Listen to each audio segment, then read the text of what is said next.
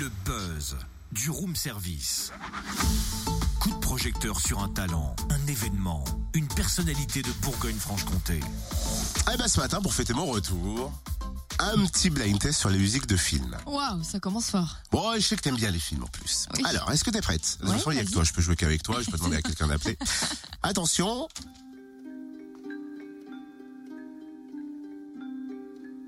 Oula, mais c'est balèze là, il y a du niveau. Bah, allez, je t'aide. C'est un film de David Lynch, 1980, en rapport avec le buzz. Ah, Elephant Man J'en ai la chair de poule rien que d'y penser. Eh ben, tu sais quoi, t'es pas la seule. Fabrice Denis, alias Fantasio, a été marqué par l'affiche lorsqu'il était enfant. Contrebassiste, comédien, performeur atypique, Fantasio s'est inspiré de cette histoire pour en faire un spectacle.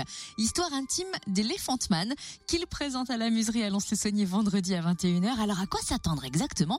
Réponse avec Fantasio, bonjour. Bonjour. Pourquoi avoir choisi ce nom de scène Fantasio? C'est un surnom que j'avais euh, dans les années 80, à l'époque punk à Paris, où tout le monde avait un surnom pratiquement. Aujourd'hui, c'est assez rare. Les chanteurs, en général, chantent avec leur nom, euh, celui qui est inscrit sur le passeport. Et, et moi, c'était pas un nom d'artiste, c'était un nom de, euh, comment dire, de personnage de la rue, quoi. Et Cette histoire intime d'Elephant Man, c'est votre histoire hein, transformée en autofiction. Pourquoi cette référence à Elephant Man?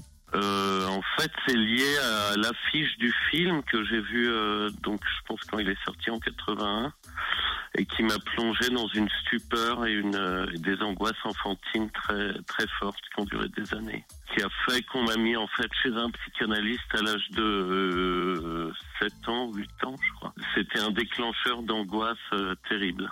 Juste l'affiche, même bah, pas le film. Vous aimez beaucoup jouer avec les mots. Vous avez, si vous permettez l'expression, la plume facile et agile. Vous écrivez beaucoup. Est-ce que euh, vous laissez facilement des tranches de vie dans un petit journal de bord pour écrire euh, vos spectacles et notamment cette histoire d'Elephant Man? Non, en fait, pas spéci- Non, j'ai pas puisé dans dans un journal de bord. J'ai puisé. euh, En fait, il y a plusieurs niveaux, mais ça parle de be- beaucoup de mes textes parlent de l'impression de segmentation du monde, donc d'éparpillement des choses, euh, d'éparpillement de soi et et du, monde en général, c'est-à-dire le peu de liens qu'on fait entre les choses. Et je pars du constat qu'on se sent bien qu'on fait un lien entre les choses qui nous entourent, quoi, qu'on se sent complet. Donc en fait, ça parle de ça, et ça, j'en parle dans beaucoup de mes textes, mais pas, c'est pas, ça, ça vient pas d'un journal de bord, ça parle de, réflexion, en général.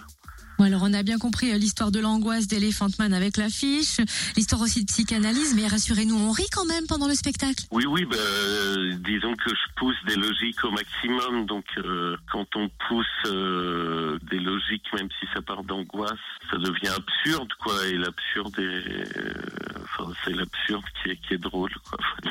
Merci beaucoup Fantasio. Rendez-vous à la muserie à Lons vendredi à 21h pour découvrir Histoire intime d'Elephant Man. Plus d'infos sur le www.lamuserie.com. Retrouve tous les buzz en replay. Connecte-toi. fréquenceplusfm.com